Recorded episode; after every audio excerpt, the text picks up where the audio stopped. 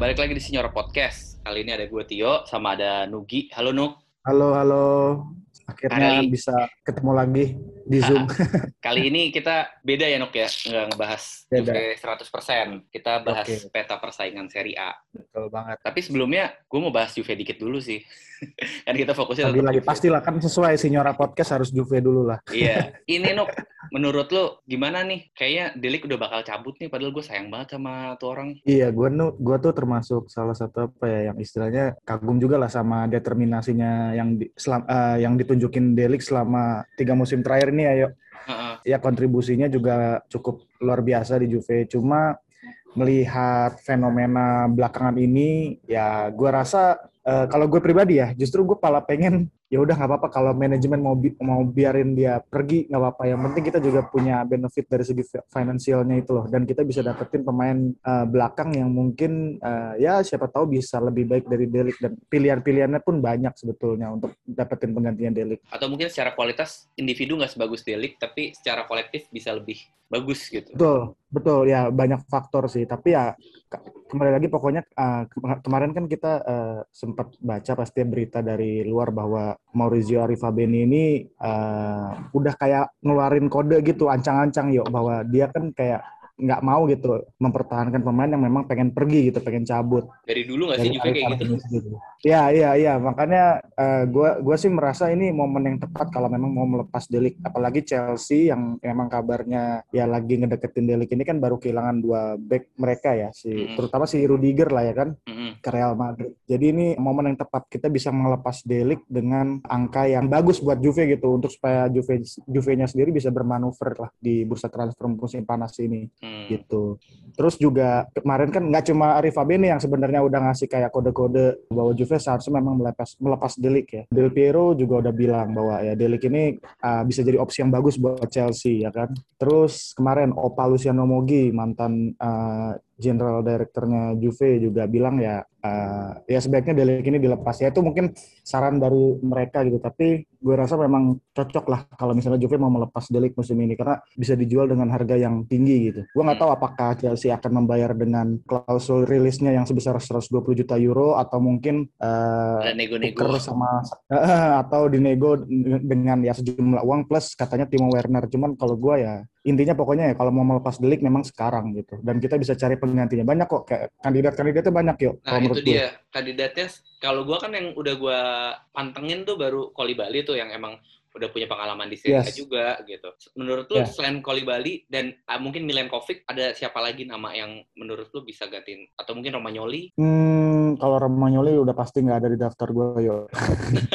kalau opini gue, gue malah lebih suka Bremer. Bremer ya. Oh Bremer. Iya, Bremer iya. aman sih. Dia Kasih ini kan memang memang Piaka sama Mandragora.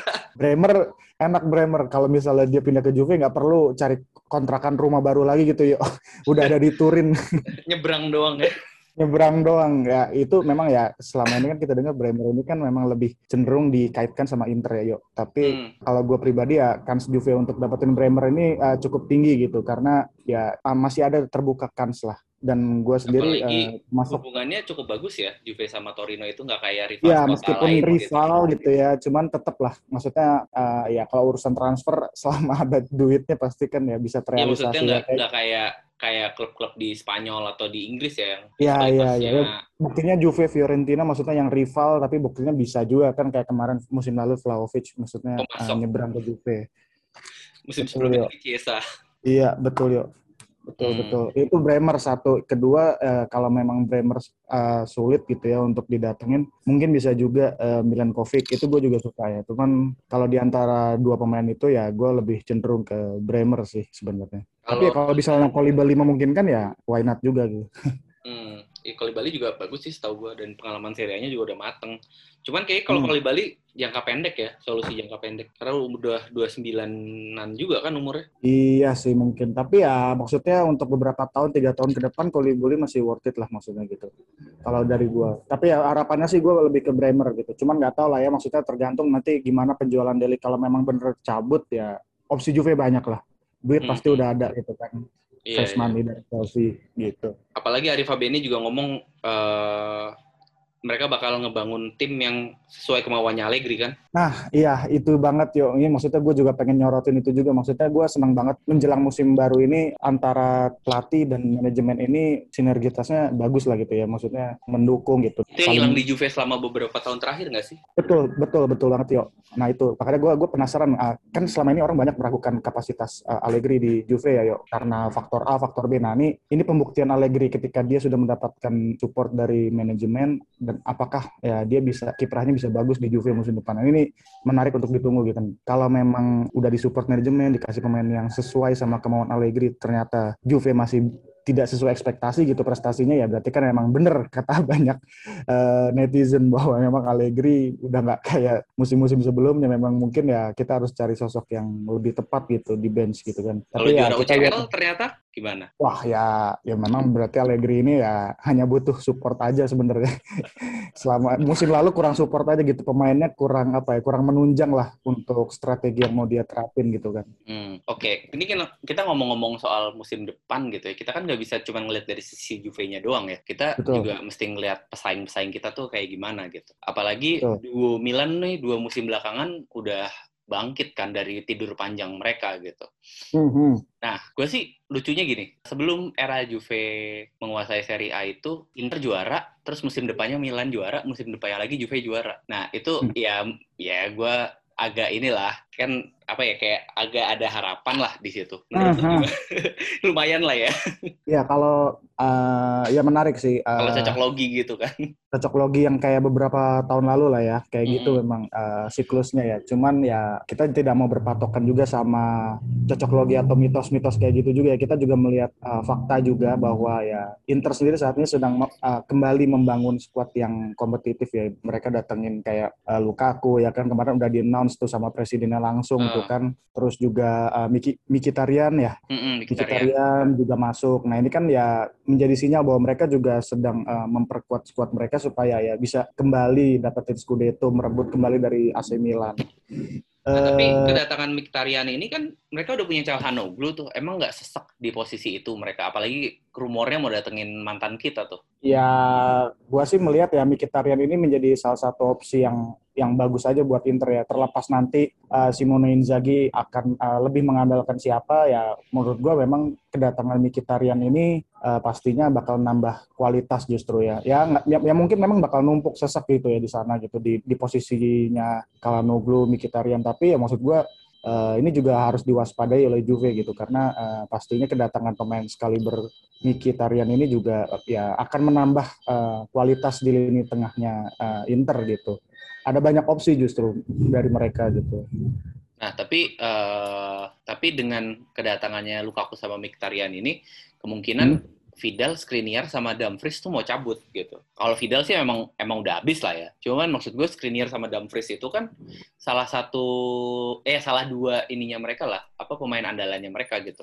Kalau sampai mereka berdua cabut, itu gimana tuh menurut tuh? Memengaruhi peta kekuatan mereka nggak? Balik lagi eh, siapa eh, pemain pengganti yang akan didatengin sama Inter gitu ya. Ya kalau misalnya mereka ngelepas Skriniar eh, ya pastinya mereka juga sama seperti Juve melepas Delik gitu. Pasti Inter juga akan mendapatkan financial benefit dari situ dan ya kemungkinan kan ya memang selama ini rumor yang beredar itu kan ya Bremer juga mereka pengen dapetin gitu kan. Hmm. Ya jadi kembali lagi tergantung siapa menggantinya. Kalau memang mereka dapetin Bremer, wah itu lumayan sih, yo. menurut gua mereka bisa jadi kuat dan kandidat eh, bahkan mungkin menjadi kandidat yang lebih kuat dari Juve kalau memang mereka bisa dap- dapetin pemain sekelas Bremer gitu. Apalagi kalau misalnya kayak Dybala eh, beneran jadi gabung ke Inter itu juga ya gua rasa eh, kedalaman skuadnya Inter ini bahkan bagus banget gitu. Nah itu dia tapi masalahnya Nuk, eh, yang gue baca internet ragu ngedatengin Dybala karena eh, udah mulangin Lukaku. Nah terus si Ya, Dybala ya, tuh ya. gimana tuh menurut lo masa depannya? Hmm, karena gua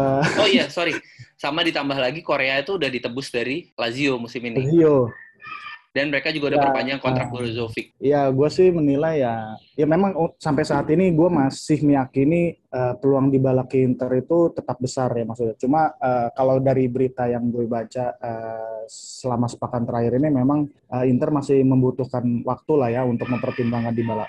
Gue ju jujur aja memang gue nggak tahu nih uh, perkembangan di bala ini sebenarnya mereka uh, agennya di balanya sendiri sebenarnya lebih pengen ke mana gitu. Tapi kan bisa jadi menurut gue ya seperti yang lo tadi bilang ketika Inter udah datangnya Lukaku bisa jadi memang di bala akhirnya ya tidak ke Inter tapi malah bisa jadi keluar Italia bisa ke Spanyol atau ke mana gitu. Cuman ya inilah maksudnya gue juga agak heran gitu pemain sekelas di bala ya meskipun ya maksudnya akhirnya dilepas sama Juve uh, ternyata nggak banyak klub gitu yang minatin dia nih. Tapi gue sih merasa nggak tahu ya ini uh, so tahunya gue aja ya. mungkin aja dia bisa ke ke Spanyol gitu ya. Dengan ya gaji yang pastinya di bawah tawaran Juve waktu itu mungkin ya. Karena saking nggak tahu nih kayak dia tuh kayak nggak laku banget coy.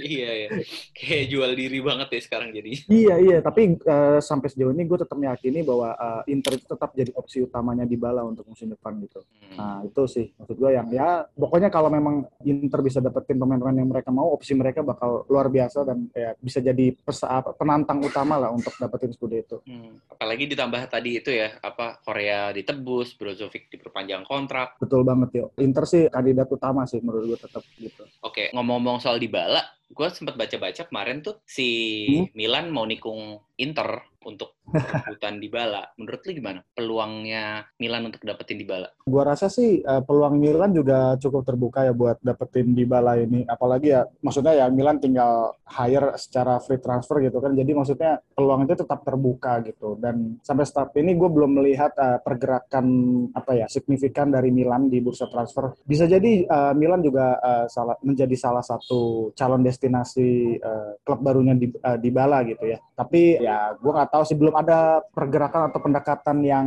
signifikan lah dari Milan gitu, yang konkret gitu. Untuk Baru satu dapat... setahu gue pergerakan Milan yang cukup signifikan. Apa tuh? Di bursa transfer ini. Berpanjang kontraknya Paolo Maldini sebagai apa Director of Sport ya kalau nggak salah. Iya, dan mereka kan juga masih berkutat dengan isu apa ya, apa yang investornya itu loh. Oh jadi, iya, eh, ganti pemilik jadi ya? gue rasa ya, ya, ya tetap ada peluang gitu di bala bertahan di Serie A, entah apakah ke Milan gitu ya atau ke Inter. Tapi dari gue pribadi kalau di bala sampai saat ini gue meyakini Inter masih jadi kandidat utama tempat di bala berlabuh selanjutnya gitu. Nah kalau Milan ini di bursa transfer ini gue ngeliatnya malah jadi ngincer ngincer FC itu kayak setan merahnya yang satu lagi yang di Inggris. iya ngincer doang nggak tahu dapat apa enggak gitu kan. Mereka tuh katanya lagi ngincer Drexler, Abdou Diallo, hmm. Tilo Kehrer. Asensio yeah. sama Politano. Nah, menurut lu gimana? Sesuai kebutuhan nggak sih mereka-mereka ini nih? Hmm, gua rasa ya sesuai sih sama kebutuhan dan kemampuan Milan dari segi neraca keuangan mereka gitu ya kayaknya gitu. Tapi jujur kalau untuk Milan ini gua rasa memang uh, sebetulnya nggak perlu terlalu banyak belanja yang jor-joran juga sih. Mereka cukup ya mungkin bisa beli gelandang yang oke okay gitu ya. Ya gue nggak tahu ya kandidat-kandidatnya gue gue nggak mengikuti banget untuk Milan. Hmm. Cuman gue rasa memang mereka nggak perlu terlalu jor-joran lah untuk musim ini dan dari pemain-pemain yang tadi lo sebutkan gue rasa memang uh, cukup menunjang sih sebenarnya. Dari segi kemampuan pun Milan kayaknya bisa lah untuk bisa uh, merekrut pemain-pemain yang tadi lo sebutin gitu. Hmm. Jadi ya ya kita lihat lah. Karena kan Milan juga musim depan nggak cuma di Serie tapi juga di Champions champion oh, mereka iya. juga ya. Gue rasa mereka ya sebetulnya nggak terlalu perlu banyak perubahan sih kalau Milan. Hmm. Yang sebenarnya yang pengen gue sorotin tuh ya, ini tuh dari nama-nama yang tadi gue sebut itu kan banyak kan winger atau back. Kalau back tuh jelas karena mereka kehilangan Romagnoli kan yang yeah. yang cabut secara gratis gitu. Tadinya yeah. sendiri mereka ngincer siapa tuh Botman kalau nggak salah, tapi ditikung sama hmm. Newcastle. Hmm. Newcastle ya. Iya kalau Newcastle udah turun sih ya udahlah nyerah aja lah lu. Iya kan. Nah, Sultan cuman, Sultan baru. Iya, klub Sultan baru gitu. Cuman yang gue bingung tuh gak ada nama gelandang loh, padahal mereka baru kehilangan Casey. Itu dia, makanya gue sorotin bahwa mereka tuh dengan kehilangan Casey seharusnya mereka juga apa ya fokus juga untuk cari pemain yang berkualitas di lini tengah gitu. Karena ya melihat lini tengah Milan musim lalu sebetulnya gimana ya, gue melihatnya juga nggak yang oke-oke banget gitu. Dan Casey ya sentris ya, banget juga sih. Iya betul. Dan tapi bagusnya untungnya mereka tuh masih bisa juara gitu. Maksudnya uh. kalau dari segi musim lalu ya dari semua kandidat juara Scudetto sebenarnya dari Inter sama Milan sendiri sebetulnya juga nggak yang oke-oke banget gitu. Hmm. Makanya gue sih gue meyakini mungkin Milan musim ini juga akan apa mencari pemain tengah yang ya, punya kualitas gitu, yang mungkin kayak sekelas Casey lah seenggaknya gitu. Karena kan Casey hmm. juga udah cabut gitu. Gue rasa sih kan akan seperti dari nama-namanya ini kan Drexler, Asensio, Politano kan rata-rata winger atau enggak gelandang serang kan, nggak ada yang di posisinya Casey kan? Iya iya, gue gue gue malah nggak tahu ya ya mungkin ya Pioli Pioli sendiri merasa pengen memperkuat sektor sayap karena mereka, memang mereka dari musim lalu ini kan dari segi sayapnya sendiri sebenarnya oke okay gitu ya. Nah mereka mungkin dari Piolinya sendiri pengen mempertajam yang menarik ini itu juga kali ya. Yang menarik ini Asensio itu sebelumnya sempat dikaitin sama Juve sebelum Di Maria datang. Hmm, Menurut ya. lu gimana Asensio Betul. dengan ya dengan di usia yang masih 26 27 gitu. Terus bisa ningkatin kemampuan mereka nggak sih atau ya kalau gue sih sebenarnya pribadi lebih pengen Asensio daripada Di Maria ya. Hmm, Asensio ini pemain keren ya ya udah pasti lah. Ya gue juga dulu punya harapan dia ini bisa ke Juve gitu ya, entah dengan uh, trans sistem transfer seperti apa. Tapi ya sayangnya memang nggak terwujud dan sosok Asensio ini krusial juga gitu di Real Madrid. Jadi pastinya kalau Milan bisa dapetin Asensio, wah gokil sih. Maksudnya ya selain bisa meningkatkan kualitasnya Milan sendiri dari kompetisi Serie A-nya juga pasti juga akan ikut terangkat gitu. Karena ini bukan pemain sembarangan ya. Memang mungkin secara pamor mungkin ya kayak middle lah ya Asensio ini dibilang terkenal banget banget juga enggak, tapi ya dibilang yang mediocre banget juga enggak. Tapi yang pasti Asensio ini termasuk pemain yang krusial buat Madrid. Makanya ketika kalau misalnya memang dia bisa ke Milan gitu, Milan dapetin dia, wah ini tambahan senjata yang bagus juga buat Milan gitu. Bisa memperkuat. Asensio ini bukan pemain kaleng-kaleng juga gitu. Ya. ya. Seperti tadi lu juga bilang kan bahwa sebenarnya lu pengen lebih seneng Asensio daripada Di Maria gitu kan ya. Benar yeah. juga gue juga, juga sepakat gitu. Betul. Ya maksudnya gitu, dia ya. di usia sem masih semuda itu mental juaranya juga udah kebentuk di UCL juga udah kelihatan lah di final bisa oh, bisa betul Betul. main tanpa beban gitu kan. Emang dia di hmm. Madrid kesingkir karena bukan karena jelek, karena si Vinicius sama Rodrigo-nya lebih muda iya, aja. Ya, betul, betul banget. Iya. Nggak jelek, bukan pemain jelek ini, bukan pemain kaleng-kaleng emang. Hmm. Oke, okay. kalau dua pesaing utama Juve kan mungkin Milan sama Inter ya tetap ya. Cuman uh, ada beberapa klub yang menurut gue mencuri perhatian lah. Kayak misalkan yeah. Roma. Roma ini hmm. musim hmm. lalu ya terbukti lah Mourinho bisa bawa juara apa Conference League ya kalau nggak salah. Conference League ya ya ya. Dengan pemain yang ya gitu-gitu aja gitu kan. Tapi ya. Mereka punya Temi Abraham di depan yang cukup bagus hmm. lah walaupun angin-anginan. Nah, ini sekarang mereka tuh udah ngedatengin Nemanja Matic, anak kesayangannya Mourinho. Uh, iya. Menurut lu gimana tuh kedatangan Matic pengaruhnya untuk Roma? Walaupun ada kemungkinan Zaniolo bakal cabut yang rumornya sih ke Juve. Nah, gue juga sebenarnya juga pengen ngomong bahwa selain Inter, ini Roma juga patut banget diwaspadai sama Juve karena ya kita juga tahu ya uh, kehebatan Mourinho sebagai pelatih,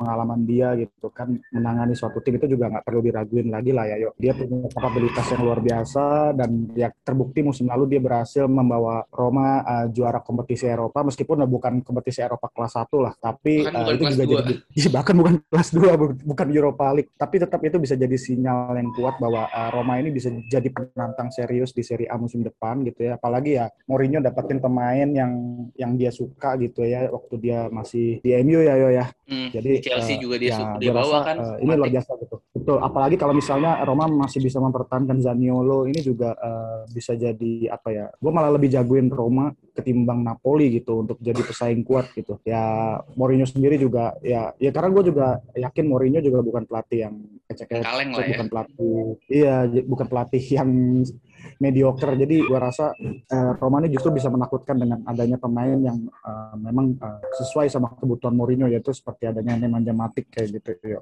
Hmm.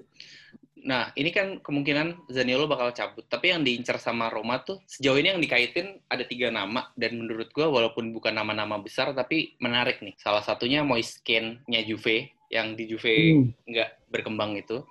Terus ada hmm. Davide Fratesi sama Jose Awar. Kalau Ken sendiri, hmm. Gue rasa mungkin cuman buat mereka cuman sekedar nyari ini ya, Nuk, nyari backupnya Temi ya. Backupnya Temi iya. Dan gue berharap sih itu terwujud ya. Gue males lihat Mouskin di Juve. Iya, Maksudnya asli musim lalu tuh dia sama Allegri tuh udah dikasih kepercayaan waktu bermain yang cukup lah ya. Yang lumayan ya ya. Tapi lu inget waktu dia waktu lawan apa sih lawan apa ya? Yang dia di depan gawang tapi nggak masuk tuh gue lupa lagi. Iya iya, gue inget gue inget gue inget gue inget. Gue inget. Gue lupa. Frosinone kalau nggak salah. Eh Fros, uh, Fros gue lupa deh pokoknya. Iya pokoknya. ya sorry lah ya, ya. Uh, kalau yang buat yang masih inget nanti bisa lah uh, komen atau apa pokoknya, gitu. Itu itu udah puncak kekesalan gue sama Moiskin dan gue gue berharap sih maksudnya Moiskin ini masuk daftar jual juga lah, udah pasti lah ya. Udah pasti sih masuk uh, daftar jual harus. Ya dan ya benar pasti uh, kalaupun dia memang gabung ke Roma pasti dia juga uh, cuma jadi backup ya. Ya, ya Mourinho juga tahu lah maksudnya uh, Temi pastinya nggak tergantikan lah ya di lini depan maksudnya. Hmm, cuman kan nggak mungkin main terus juga kan Temi. Iya iya betul betul makanya gue rasa ya bagus-bagus aja dan gue sebagai Juventus ini senang lah kalau Moiskin cabut mau ke mana pun mau ke Roma kayak mau ke Persik Kediri kayak bodo amat.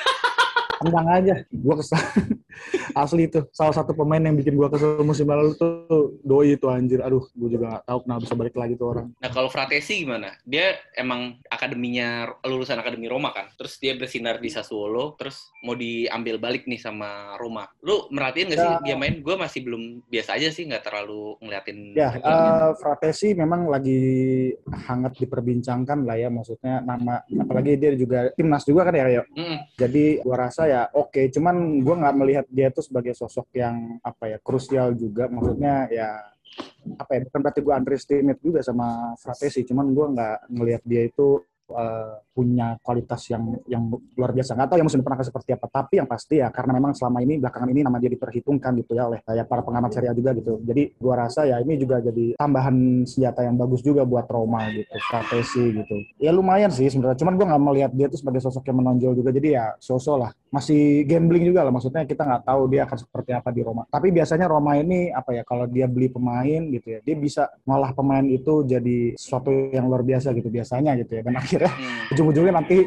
dibeli sama Juve, dibeli sama Roma atau biasanya gitu. Dia dia bagus sih untuk apa ya ngolah pemain yang sebenarnya biasa-biasa aja gitu kan, tapi Hmm. nanti jadi luar biasa gitu. Oke, kalau Awar gimana? Kan sempat mau dikait, Gua waktu itu sempat dikaitin ya. ke Ya Juve gitu. apa ya? Si Awar sempat dikaitin ke Eh, Juve terus sekarang malah di gue nggak tahu sih apakah Roma ini beneran serius ya untuk dapetin Awar ya.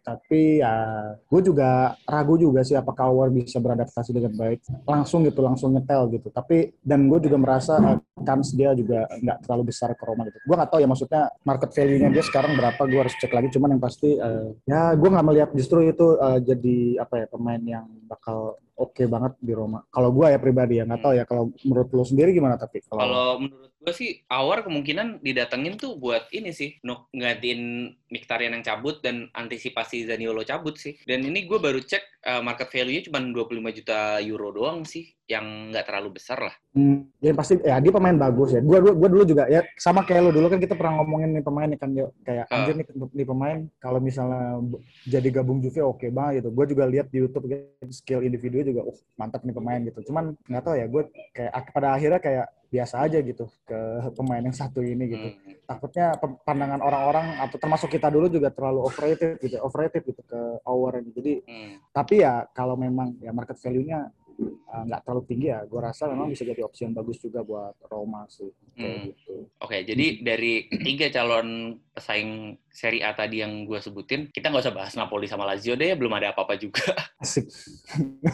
Iya, iya. Gua gua gua jujur lebih waspada tuh kayak lebih ke Inter sama Roma sih. Hmm. Milan bukan berarti ya sebagai juara bertahan ya tetap harus diperhitungkan ya. Tapi justru gua melihat Inter sama Roma ini eh, menarik untuk ditunggu gitu. Kiprah mereka musim depan ini seperti apa gitu. Tentunya juga Juve gitu. Dan sampai sekarang nih belum ada announcement nih pemain baru di Juve gitu ya. Maksudnya ya kita udah tahu kayak Pogba udah 99% Ah. lah. Terus Maria juga katanya udah oke walaupun juga belum ada Walaupun belum pengen Asensio juga ya. resminya gitu ya pengumuman resminya gitu. Walaupun lebih pengen Asensio juga ya. Ya gue sih, iya gue gue pengen Asensio gitu. Tapi ya, di- ditunggu lah maksudnya. Gak tahu nih di Maria nih beneran nggak nih? gue masih masih kayak berpikir ah nggak mau terlalu berharap gitu maksudnya Hmm. walaupun ya berita dari Romeo Agrespi juga udah bilang eh, udah oke gitu sih di Maria gabung ya ini Kalau menarik dari- juga sih Kalau dari peta persaingan saat ini, menurut tuh siapa aja yang bakal ini, yang akan jadi penantang Milan buat mempertahankan Scudetto yang musim depan? Ya selain Juve pastinya ya. Berarti tadi Inter sama Roma ya. Eh, tadi yang gue sebutin Inter Roma baru setelah itu Napoli kalau gue ya Hmm. Apalagi Inter. Napoli masih ada Mayem juga ya. Iya iya, kalau gua lihat Napoli sekarang itu nggak kayak Napoli beberapa musim lalu yuk. Maksudnya nggak tahu ya mereka agak sedikit menurun menurut gua. Hmm, ya? iya sepakat sepakat. Performa mereka udah nggak sebagus kayak sebelumnya waktu masih zaman dilatih mantan pelatih kita tuh Oh si iya. Sari. iya. Nah Sari itu Roti. tuh udah nggak keren dulu gitu. Yang yang bisa yang perlu kita waspadai ya dan Milan pun kalau misalkan dia bisa cari penggantinya Casey mungkin bukan nggak mungkin bikin kejutan lagi ya. Betul betul. Tapi kalau lu sendiri eh, ngelihat pergerakan Juve di bursa transfer sekarang ini, maksudnya ya dengan rumor-rumornya gitu, Pogba, Di Maria, belum Kostic gitu. Ya kita anggapnya Pogba dan Di Maria. Lu sendiri gimana ya? Maksudnya Pogba Di Maria datang nih. Pogba Di? Maria datang, sebenarnya sih gue memang balik lagi kayak tadi gue bilang gue lebih suka Asensio. Cuman kalau Di Maria datang nggak nolak juga Hmm. sih, karena ya kita tahu lah Di Maria paling nggak setahun, ya sebenarnya sih harusnya gue pengennya dua tahun lah paling nggak minimal untuk paling nggak transfer ilmu lah ke pemain-pemain kayak Chiesa, ya biar mental mereka lebih juara gitu loh. Iya. Itu sih kalau dari gue pribadi. Cuman menurut gue Sama kalau memang Delik cabut harus datengin back yang tepat sih. Nah, lu sendiri pengennya siapa kalau misalnya Derek cabut? Kandidat yang pas menurut lu? Kalau gue sih yang karena gue belum merhatiin banget Bremer ya, lebih ke Koli Bali sih. Lebih Koli Bali ya? Iya, iya. sih. Tuh. Ya Koli Bali oke sih, cuman gua nggak tahu apakah dia tipikal setia atau justru kayak Higuain gitu bisa membelot gitu. Kan juga ada kabar terakhir tuh gue denger apa gue baca si Koli Bali ini kayaknya enggan ke Juve karena ya ya karena itu rivalitas antara Juve dan Napoli gitu. Jadi kayak beratnya di situ. Tapi gue yakin kalau misalnya Delik cabut ya sebenarnya Juve bisa aja dapetin dia gitu. Siapa Tapi tahu ya- Delik cabut bisa dapetin dia plus ini kan SMS 60 juta 60 juta tuh. Waduh. Oh, tapi lu masih ngarep SM apa SNS apa Masih SMS masih masih lah, nggak? masih dikit. Ada adalah adalah harapan dikit.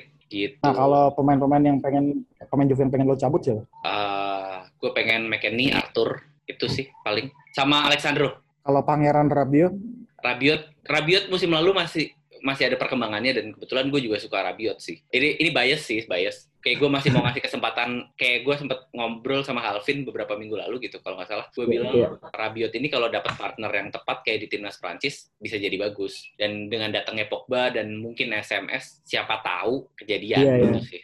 Bisa lebih upgrade ya performanya ya kalau dengan adanya Pogba ini. Iya sih, gue ngeliat Rabiot ini sebenarnya musim lalu juga nggak yang jelek-jelek banget. Iya terkadang kita dibikin kesel ya sama dia itu. gue ngeliat kadang determinasinya tuh nggak yang tinggi gitu. Tapi terkadang dia ini justru apa ya jadi sosok yang krusial juga di beberapa matchnya Juve musim lalu Iya, gue lihat. betul. Sepakat. Makanya maksudnya Allegri juga mempercayakan diri. Mungkin banyak banget yang kesel gitu sama kebijakan Allegri ini ngapain sih pemain kok masih dimainin. Cuman gue lihat memang Rabiot ini dari sekian pemain yang nggak oke musim lalu di Juve, gue rasa Rabiot ini salah mending. satu ya paling mending dan salah satu yang dia masih layak untuk dipertahankan sih. Masih dan gue berharap sih kesempatan lah. ah, yang penting ya, coba jangan Alexander, Alexander tuh kalau bisa coba juga juga harus fokus tuh di back, eh, di bagian kayak di fullback Iya. itu gue kurang puas sama kalau lu kalau lu perhatiin beberapa pertandingan di musim lalu ketika Rabiot nggak main juga kelihatan banget sih sebenarnya ada a- lebih ada lobang dibanding kalau Rabiot Iya. main. Iya betul, sepakat, sepakat, sepakat.